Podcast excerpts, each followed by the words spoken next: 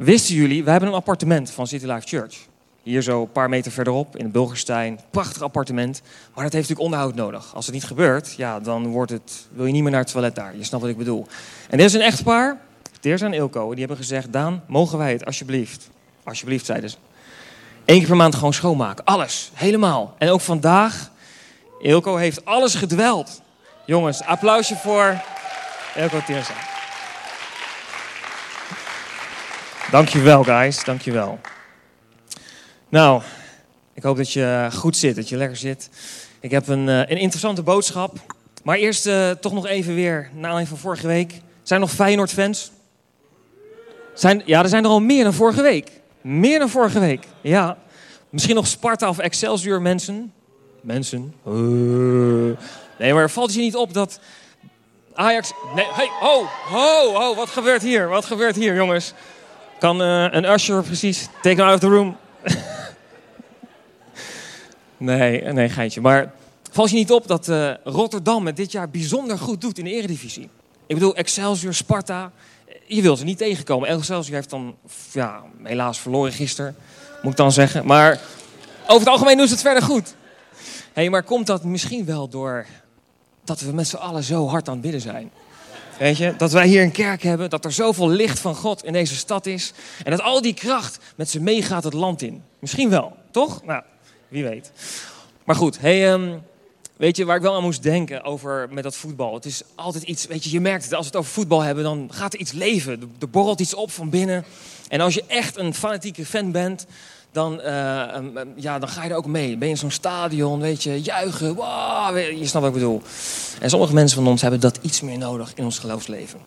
Weet je, sommige van ons, weet je, die zijn misschien wel heel erg fanatiek en wild in een stadion. En kunnen alles geven wat ze hebben. Als het gaat over je persoonlijke relatie met God, met je persoonlijke relatie met Jezus. Dat het daar misschien een soort, ik weet niet, een soort, een soort underflow. Of dat het lijkt alsof je niet aan de winnende kant bent. Maar hey, weet je, Jezus heeft alles overwonnen. Hij heeft alles voor je gegeven. En je bent in zijn team aan de winnende kant. En weet je, als je wat, um, zeg maar wat enthousiasme mist, dan is het tijd om een stap te gaan zetten om die enthousiasme te gaan krijgen. En weet je, als ik over mezelf spreek, dan ik word echt enthousiast ervan als ik mensen zie komen in de kerk. En misschien voor de eerste keer of misschien iets vaker, maar mensen die vanuit een, een situatie komen van gebrokenheid. En waarin God een aanraking doet in hun leven. Op een hele bijzondere manier. En wanneer, waar, waarna we ze als sky high zien, zien gaan groeien. Waarin we zien dat God zo bijzonder door ze heen werkt. En dat ze genezen van binnen, dat ze herstellen. En dat God gewoon een bijzonder werk in hun leven doet. Daar word ik heel enthousiast van. En waar ik ook enthousiast van werd was, twee weken geleden was dat volgens mij, toen introduceerden we alle interest groups. En ik weet niet of jullie nog weten, Anton die vertelde iets over de treasure hunt. En hij stond hier zo en zo moedig als dat hij daar stond en zijn verhaal deed, zei hij, ik zal je vertellen wat um, treasure hunt inhoudt. En hij zei, kan het zijn dat hier iemand is die last heeft van zijn pink? Volgens mij was het een, uh, misschien dat je gebroken had of dat er iets mee was. En niemand stak zijn hand op. Niemand. En misschien was het ook even spannend om je hand op te steken. En ik moet ik zeggen, ik weet niet wie er was. Maar je raadt het al, er was wel degelijk iemand in de zaal. God had tegen Anton gesproken en gezegd: er is iemand in de zaal die daar last van heeft. Dus die persoon die kwam inderdaad na de dienst naar Anton toe. En die zei: hé, hey, dat was, was ik. Weet je, God spreekt. God spreekt tot ons. God spreekt door ons heen. God wil ons herstellen, wil ons genezen, wil ons gebruiken. Dus als je zegt van: hé, hey, wauw, oké, okay, de stresshand werkt echt. Kan je dus alsnog aanmelden bij Anton. nee, maar we zijn. Uh, ik ben er enthousiast over. hey, vanavond is. Um, gaan een heel aantal mensen van ons naar de Holy Spirit Night. Wie van jullie gaan? Mag ik zien? Wauw, super gaaf. Ik ben zelf een aantal jaar geleden geweest bij ook uh, zo'n avond. Met, met Jesus Culture was erbij. Fantastische avond. En weet je, ik hoop echt dat je een goede tijd hebt. Weet je, en dat alles wat God je geeft, weet je, wat je ontvangt, dat je het meeneemt, dat je het uh, zeker stelt in je hart. Weet je, laat je gewoon echt helemaal vullen. En toevallig ken ik degene die gaat vertalen. Dat is een bekend persoon in mijn leven, maar goed, die zal je vanavond zien. Dus uh, hartstikke leuk. Hey, we zijn bezig met de Next Step weken. En ik hoop dat je uh, bemoedigd bent daardoor. Het kan zijn dat het boekje ook nog steeds op je stoel ligt. Dus als je daar nog een keer doorheen wil bladeren, nog heen wil kijken. En als zo niet, dan liggen ze waarschijnlijk bij de, bij de uitgang. Eh, maar ik hoop dat het je bemoedigt, dat het je helpt. We hebben afgelopen week zijn we met de mannen begonnen. En ook bij ons in de groep we hebben echt een, een goede en een mooie tijd gehad. En weet je, ik wil je echt bemoedigen om gewoon eerlijk met elkaar te zijn. En gewoon tegen elkaar te zeggen, hé hey man, dit is mijn next step. Weet je, God heeft mij gered, heeft mij geroepen. En ehm, ja, het is tijd voor mij om actie te gaan ondernemen. Om net zo enthousiast te worden als zo'n voetbalsupporter. Weet je, iets te gaan ondernemen. En God meer mijn leven toe te laten en te gaan ontdekken wat God voor mij heeft.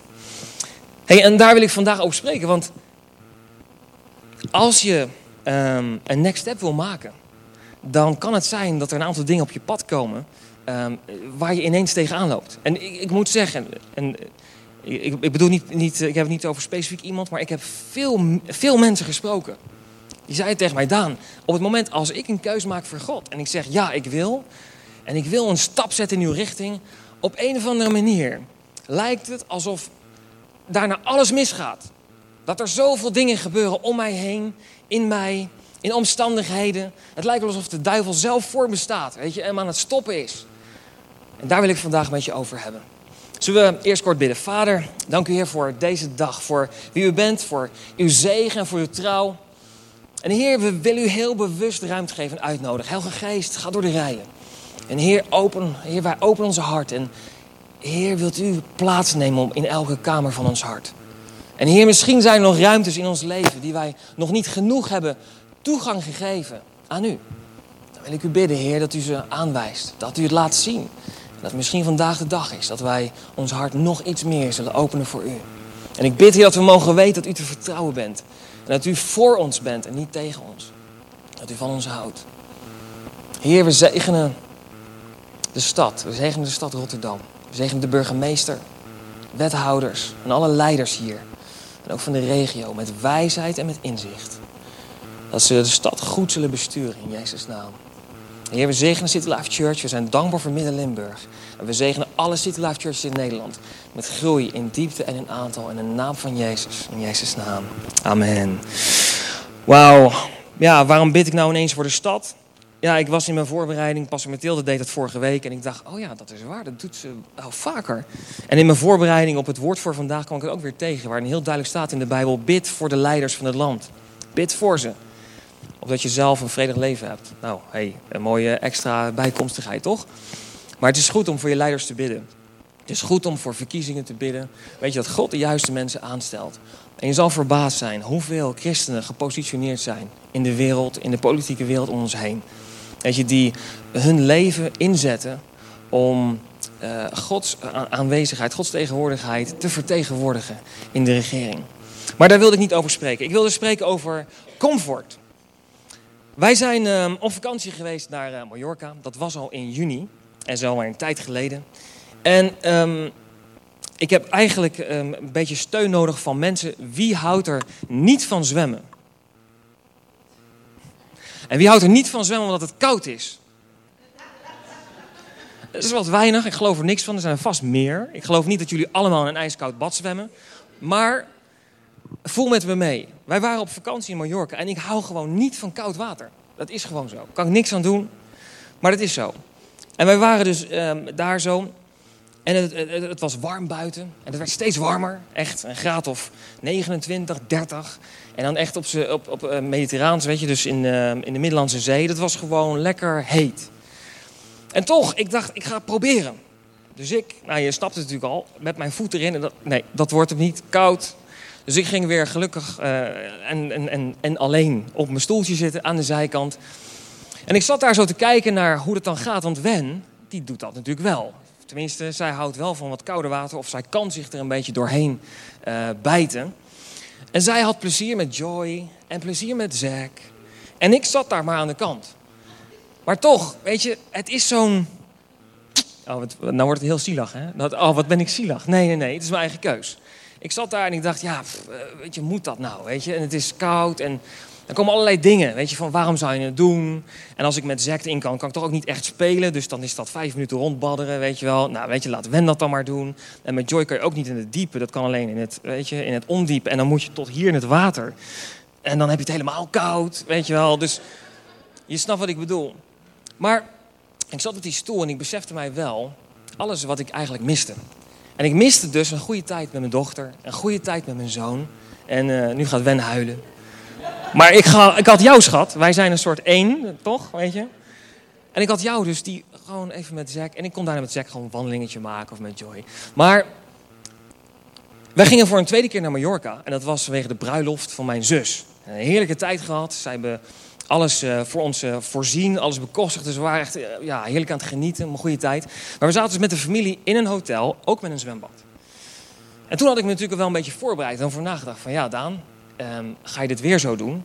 En het voordeel was, mijn hele familie wist dat ik niet van zwemmen hield in koud water. Kijk, tropische zwembaden, lekker warm, is allemaal prima. Weet je, maar als het koud is in zo'n zwembad, hoeft voor mij niet. En toch dacht ik, ja, nu is het moment, weet je. Zal ik inderdaad blijven zitten? Ze zeiden het zelfs tegen mij, jij gaat zeker niet zwemmen, hè? Weet je, zo ging dat. Ik zeg, nou, ik denk er nog over. Oh, oh, weet je zo.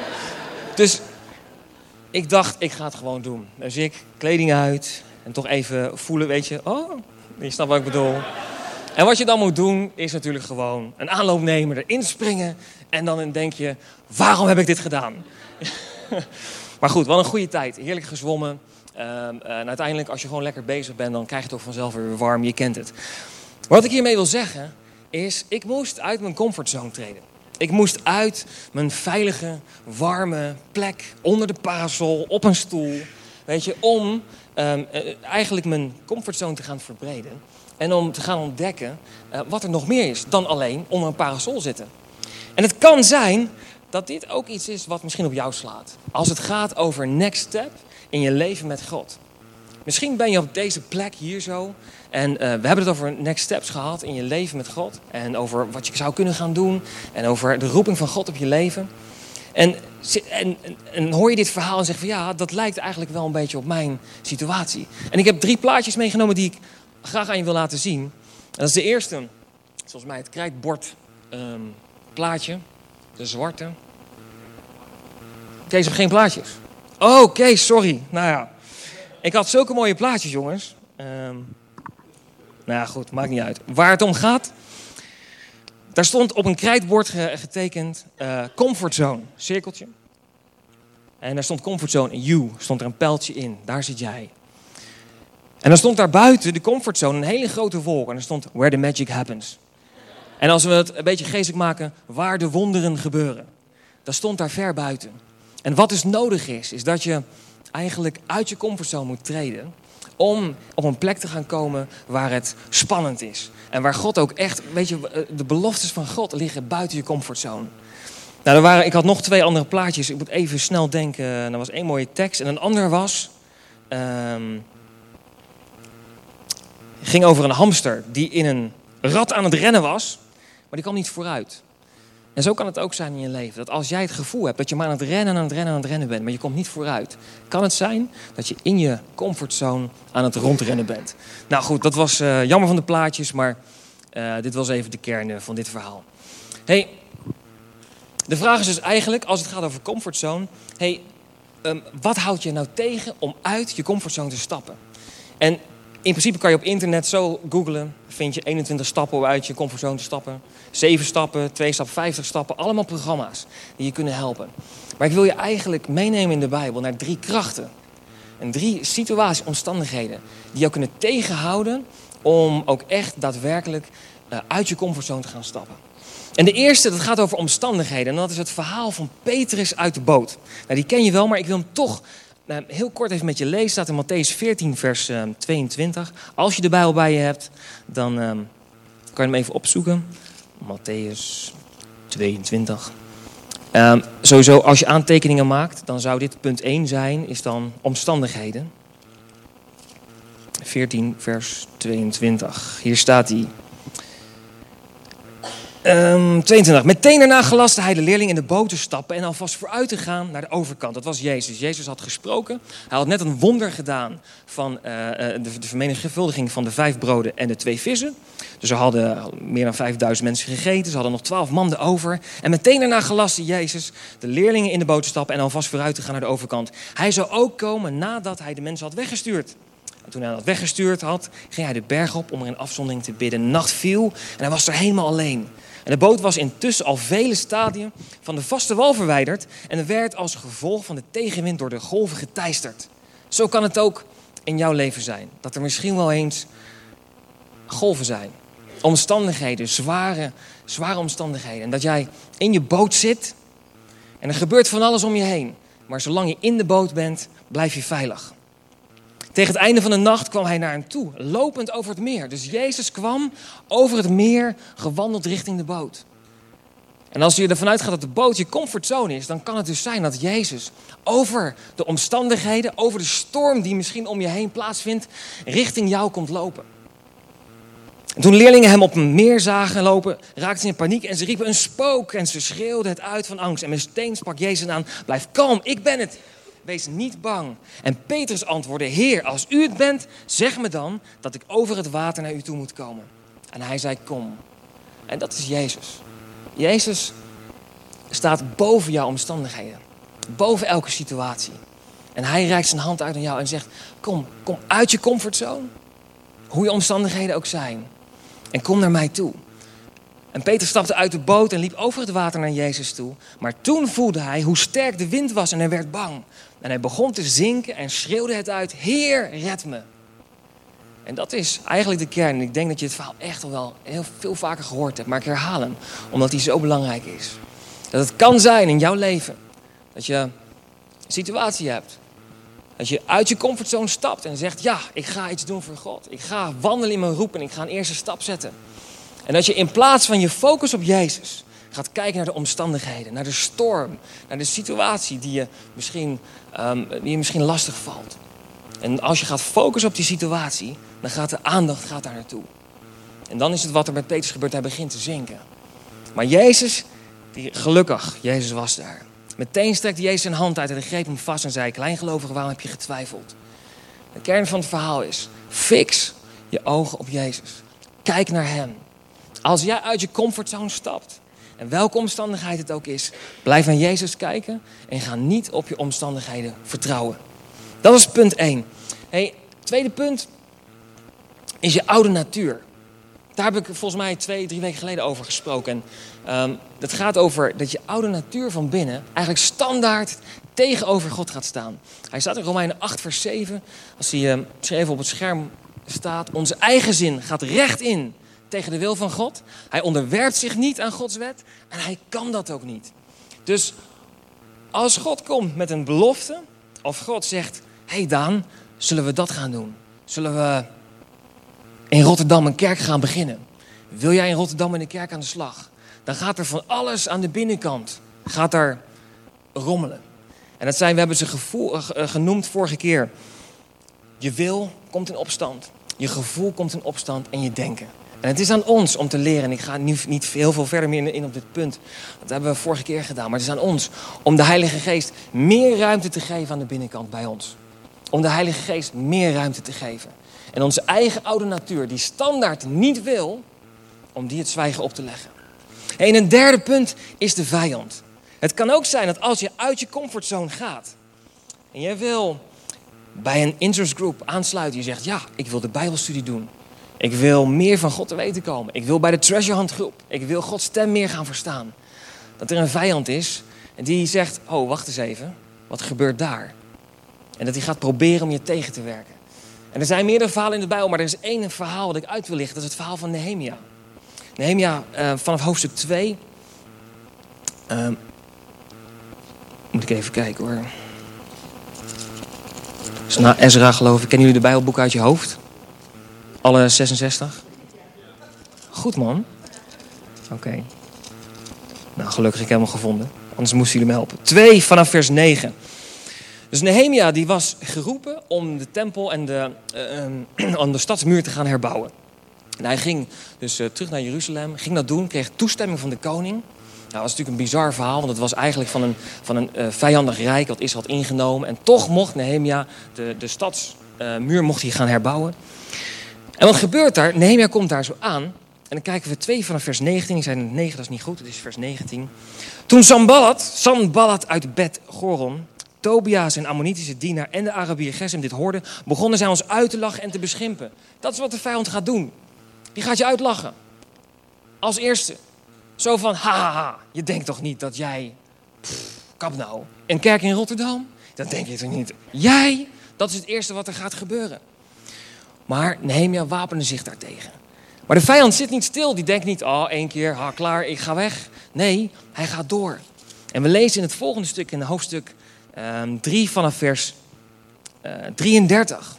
Toen Zambalat hoorde dat de muur door ons werd herbouwd, dus ze waren ook echt aan het beginnen, werd hij woedend. En zijn ergernis bespotte hij de Joden. In tegenwoordigheid van zijn ambtsgenoten en van het leger van Samaria zei hij, wat doen die zielige Joden toch? Wat doen ze daar toch in Rotterdam? Wat doen ze daar toch bij City Life Church? Wat denken ze wel niet? Denken ze dat ze de muur zelf kunnen repareren? Willen ze echt gaan offeren? Denk je nou echt dat er een kerk in Rotterdam kan zijn die gaat groeien? Er sluiten zoveel kerken. Denk je nou echt dat jullie. Dat is wat de vijand probeert te doen. Maar Nehemia opnieuw wapende zich hiertegen. Maar de vijand zit niet stil en hij ging door. En dan lezen we in um, hoofdstuk 4 vanaf vers 2. Ze spanden samen om eendrachtig Jeruzalem aan te vallen en er verwarring te stichten. Ze spanden samen om verwarring te stichten. En dat is wat de vijand ook probeert te doen bij ons. Hij probeert verwarring te stichten. Wat hij al, eigenlijk is een eeuwenoude truc, wat hij al bij Eva deed. Was het niet zo dat jij van ehm, geen boom mocht eten behalve deze? zeg ik volgens mij goed. Maar hij draaide het om. Het verhaal was dat ze van alles mochten eten, maar van één boom niet. En de vijand probeert het om te draaien, probeert verwarring te stichten in je denken. En probeert zo bij je binnen te komen. En als je verder leest in hoofdstuk 4, dan zie je dat de Joden die in de buurt van onze vijanden woonden, dus dat is het eigen volk, laten we zeggen de christenen die in de buurt van de vijanden wonen, kwamen overal vandaan naar ons toe en drongen er wel tien keer op aan dat we met hen mee terug zouden gaan. Dus het kan zijn dat God jou geroepen heeft. Je gaat uitstappen, uit je comfortzone. Je maakt stappen richting het plan wat God voor je heeft. En je gaat tegenstand ervaren. Je hebt iets van, wat is dit? En je bijt door de eerste tegenstand heen. En dan komt nog meer tegenstand, wat we hier gelezen hebben. En je bijt er weer doorheen. En dan kom je bij fase 3, over de verwarring. En dan kan het zijn dat er medebroeders zijn, christenen, in onze omgeving. En ik hoop niet dat ik er ooit zo een zal zijn in jullie leven. Maar dat er iemand is die tegen jou zegt, ah, moet je dat nou wel doen? Weet je zeker dat God jou geroepen heeft? Het is veel te gevaarlijk, man. Je moet er, kan er maar beter mee stoppen en iets anders gaan doen. Veilig terug in de boot, in je comfortzone. Hoe erg is dat? En ik hoop, weet je, dat je alert bent voor dit. En dat we elkaar scherp houden. En dat we onze ogen niet op onze omstandigheden fixen. Niet op wat op ons afkomt aan vijand, maar dat we onze ogen fixen op Jezus. Dan zeggen, Heer, u heeft dit gezegd. Uw belofte. En daar sta ik op. hey, dan is natuurlijk de vraag, wat heb je nou nodig om toch die stap te zetten? Want ik heb nu een aantal punten genoemd van tegenwerking. Dingen die tegen je in kunnen gaan. vijand, je oude natuur van binnenuit en omstandigheden die kunnen maken dat je misschien wil stoppen. En dat je iets hebt van, het hoeft voor mij niet meer. Of is dit nou echt wat God, God bedoeld heeft? Weet je wat je nodig hebt? staat in Hebreeën 13, vers 5 en 6. En um, als je de Bijbel bij je hebt, ik hoor al die telefoons al. Nee. Je mag ook papieren Bijbels meenemen hoor. Maar het hoeft niet. Ik kan me voorstellen dat hij misschien wat zwaar is. Hier staat hij. 13 vers 6. Hij heeft immers zelf gezegd. Nooit zal ik u afvallen. Dat is wat God heeft gezegd. En nooit zal ik u verlaten. Zodat we vol vertrouwen kunnen zeggen. De Heer is mijn helper. Ik heb niets te vrezen. En in de NIV. Daar wil ik eigenlijk over spreken. Er staat. We have, uh, so we say with confidence. The Lord is my helper. I will not be afraid. En confidence kan je vertalen met zekerheid en vertrouwen. Dus God geeft ons zekerheid en vertrouwen om het pad te gaan lopen wat Hij voor ons heeft. Maar die zekerheid en vertrouwen kan je ook kwijtraken. En in de laatste vijf minuten die we nog hebben, waarin we richting het einde gaan van, van het woord, wil ik je meenemen door Hebreeën vanaf hoofdstuk 10. Waarin er drie dingen zijn die ons leren, ehm, of die ons eigenlijk laten zien hoe het kan zijn dat ons, onze zekerheid, onze vertrouwen in God kunnen afnemen. Hij begint in hoofdstuk 10 vanaf vers, moet ik even kijken, vanaf vers 19. Ik hoor al die bladzijden draaien. Nee. Vanaf vers 19. Broeders en zusters, dankzij het bloed van Jezus kunnen we zonder schroom binnengaan in het heiligdom. In het Engels staat, therefore brothers and sisters, since we have confidence to enter the most holy place by the blood of Jesus. Hier staat dat we zekerheid en vertrouwen hebben om in Gods aanwezigheid te kunnen zijn. Eigenlijk hier staat dat we het sowieso hebben. Dus God heeft ons gered. Jezus, door het bloed van Jezus zijn we gered. Dus we hebben de zekerheid en het vertrouwen dat we in zijn aanwezigheid kunnen zijn. En het kan zijn dat jij in een situatie zit dat je wacht eigenlijk op meer vertrouwen en meer zekerheid. Dat je iets hebt van, hé, hey, waar is dat nou precies? Maar waarschijnlijk, het kan zo zijn, zoals het hier staat, dat jij al voldoende vertrouwen hebt en voldoende zekerheid om een uitstap te gaan maken. God heeft alles aan je gegeven. Weet je, en het bloed van Jezus is voldoende.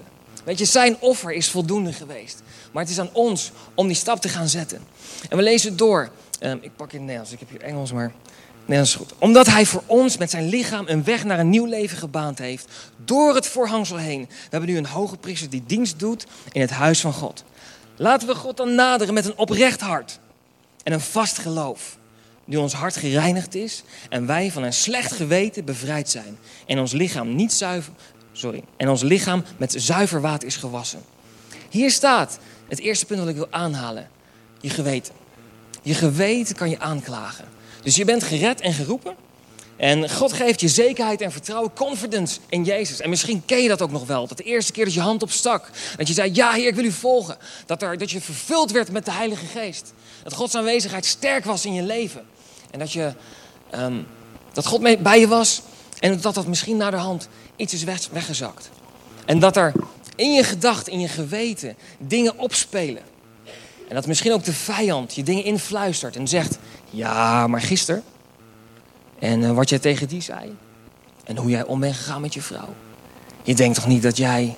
een vul maar in. Weet je, de vijand probeert op deze manier gebruik te maken. Om toegang te krijgen tot ons systeem. Hij probeert ons aan te klagen in ons denken. Aan te klagen en te vertellen leugens. Want het ding is, zoals het hier staat, wij zijn um, van ons slecht geweten bevrijd. In het Engels staat dat we besprenkeld zijn met het bloed van Jezus over ons denken. Dat we vrij zijn daarvan. Dus daar laten we dat vasthouden. En we lezen verder. Laten we zonder te wankelen datgene blijven beleiden waarop we hopen, want Hij die de belofte heeft gedaan is trouw. En laten we opmerkzaam blijven en elkaar ertoe aansporen lief te hebben en goed te doen. En in plaats van weg te blijven van onze samenkomsten, zoals sommigen doen, elkaar juist bemoedigen. En dat des te meer naarmate u de dag van zijkomst ziet naderen. Weet je wat hier staat? Als het gaat over verzuim van samenkomst. Hier staat, wij hebben elkaar nodig. Wij hebben elkaar nodig. En het zou kunnen zijn dat als je hier zit en als je dit hoort, dat je zegt, ja, hé, hey, ik, ik ben mijn zekerheid en mijn vertrouwen wat kwijt in God. God had een belofte voor mij. En ik ben met goede moed begonnen. In een leven met Hem. Maar ik ben het gaandeweg misschien wat kwijtgeraakt. Het kan zijn dat je misschien een keuze moet maken om je meer te omringen met mensen die hetzelfde denken als jij. Die hetzelfde geloven als jij. Weet je, als je in de kerk bent en je bent dan een maand niet. En je gaat terug naar oude vrienden op je, op je werk of op school of thuis of wat dan ook. En je hoort daarna niets meer van God. Dan is het moeilijk. Dan is het moeilijk om dat vertrouwen en die, en, dat, en die zekerheid vast te blijven houden. Ik wil je bemoedigen om, zoals hij hier staat, om hem serieus te nemen. En te gaan kijken. Ik zou ook zeggen, kom naar de kerk. Ik zou zeggen, ga bij een connectgroep. Ga bij een interest group. Ga in een team. Omring je met mensen die geloven net als jij. Die geloven in een plan voor je leven. En die je meenemen in gebed. En dat als het een keer moeilijk is en tegenzit. Dat je zegt, hé, hey, ik verlies wat vertrouwen en geloof. Weet je, waar, waar is mijn confidence in Jezus? Waar is mijn confidence in mijn relatie met God? Als je het kwijt begint te raken. Dat je gewoon tegen iemand zegt van de connectgroep. Of van je team. Of in de kerk op zondag. Misschien gebedsteam achterin. Of gewoon hier bent. Dat je zegt, Heer, opnieuw, ik geef me aan u. Dat je iemand aanstoot en zegt, hé hey man, bid voor mij. Ik loop ergens tegenaan. Wij hebben elkaar. We hebben elkaar zo hard nodig. Dus het eerste punt was je geweten. Het tweede punt is community. Zo heb ik hem genoemd. Community. Wij hebben mensen, wij hebben elkaar nodig. En het derde is punt drie. Dat is blijf volharden. Dan gaan we door naar vers 35. Leg die onbeschroomdheid dus niet af. In het Engels staat: Do not throw away your confidence. Daar staat: gooi niet je vertrouwen en je zekerheid weg. En weet je hoe mooi dat is?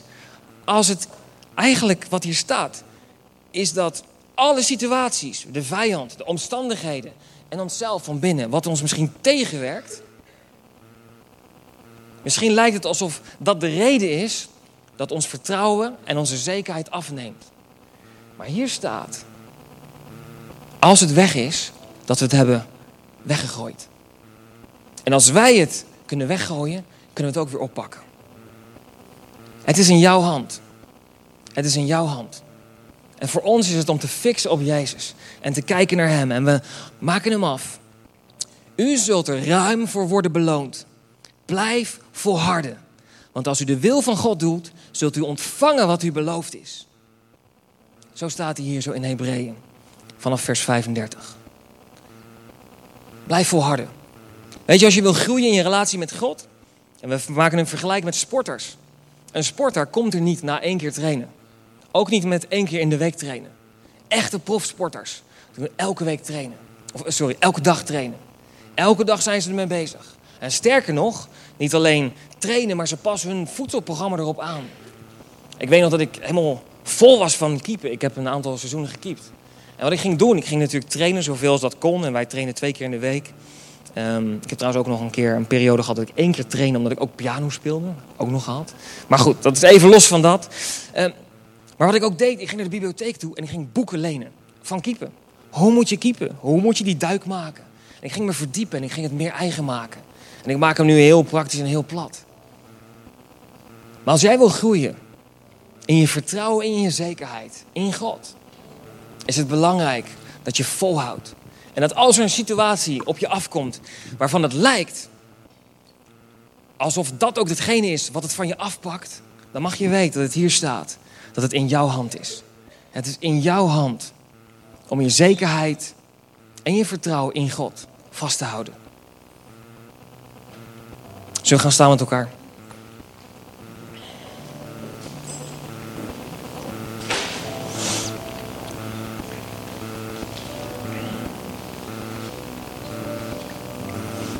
Kort bidden en dan uh, aanbidden we God nog voor een kort moment. En ik wil je bemoedigen om als het je aanspreekt om ook in worship het mee te nemen en bij God, God te brengen. Lieve Vader, Heilige Geest, dank u voor dit moment. En Heer, ik weet dat er mensen zijn die zich aangesproken voelen. Die zeggen, ja, ik heb mijn vertrouwen en mijn zekerheid in God. Heb ik misschien verloren. Of misschien ben ik wat meer kwijtgeraakt. En het is niet meer zoals ik het kende. Of zoals ik het zou willen dat het is. En Heer, het kan zijn dat er mensen zijn die een roeping hebben op hun leven die dat ook zo ervaren. En die stappen aan het zetten waren. Maar dat er situaties in de omgeving zijn, zijn gestart. Misschien familieleden. Misschien dat ze echt tegenwerking hebben ervaren. Misschien dat er gewoon omstandigheden zijn. En misschien dat ze van binnen een strijd ervaren. Waardoor ze niet verder kunnen stappen. Waarom ze niet uit hun comfortzone kunnen gaan. Vol in vertrouwen en vol in zekerheid dat u met ons bent. Heer, als jij hier bent en als dit voor jou is, wil ik je bemoedigen om op dit moment je te openen voor God. En Heer, ik bid dat u bij iedereen waarvoor dat geldt, dat u zekerheid en vertrouwen herstelt op dit moment in Jezus' naam. En dat de beloftes hier, zoals in uw woord staan, de roeping gaat niet weg. De roeping blijft. De roeping gaat niet weg. Wees daar niet bang voor. Maar als je God je geroepen heeft voor iets, als God je een belofte heeft gegeven, het gaat niet weg. En het is daar. En ik bid, Heer, dat we de moed zullen hebben om het vertrouwen en de zekerheid opnieuw terug te pakken en terug te winnen op de terreinen waar we het misschien hebben laten varen. En Heer, dat we daarmee aan de slag gaan. Dat we een stap richting U zullen gaan zetten. In zekerheid, in vertrouwen, in confidence. En Heer, dat we op deze manier uit onze comfortzone zullen stappen. Dat we daarmee een stap zullen zetten naar U toe. Naar het beloftes en naar het land naar de toekomst die u voor ons heeft. In Jezus' naam. Amen.